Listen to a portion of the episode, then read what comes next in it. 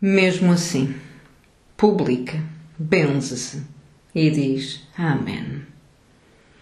Ou seja, a pessoa que neste texto é um autor de sucesso, tendo sabido que na Idade Média se afugentava os larápios dos mais preciosos tesouros, os livros, com a inclusão de pragas e maldições no início de cada volume, decidiu precaver-se contra o tipo de roubo que mais atormenta os escribas atuais: o camanço de leitores.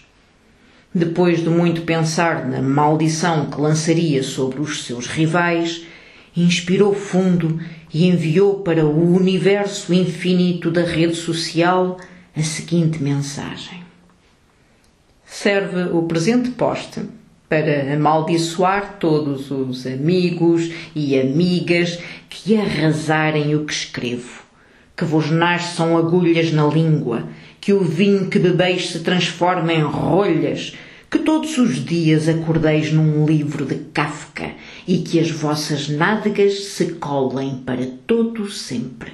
Amém.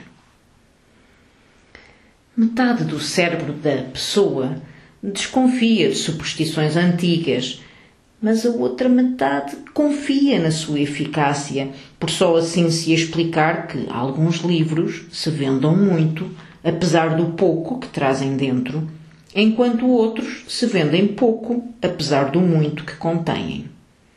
A pessoa orgulha-se do seu trabalho, confia na sua classe, acredita na amizade que o povo lhe dedica Sabe que reúne uma comunidade numerosa de leais leitores, milhares de familiares, amigos, fãs e seguidores.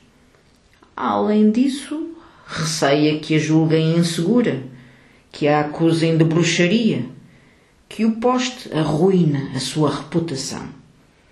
Preocupa-a sobretudo que a maldição se volte contra ela Sabe de casos em que a imprecação destinada ao povo se abateu sobre quem a proferiu. Alguns comentadores têm as suas asas negras e garras afiadas continuamente de prevenção no alto firmamento do mundo virtual, sem falar nos vírus informáticos, nos ataques cibernéticos, na dor de cotovelo. Naquela noite, mal dorme. Sonha que, por efeito de ricochete ou por ter sido vítima de outra maldição lançada ao universo antes da sua própria, acordará num livro de Kafka, com rolhas no estômago, agulhas na língua e as nádegas coladas.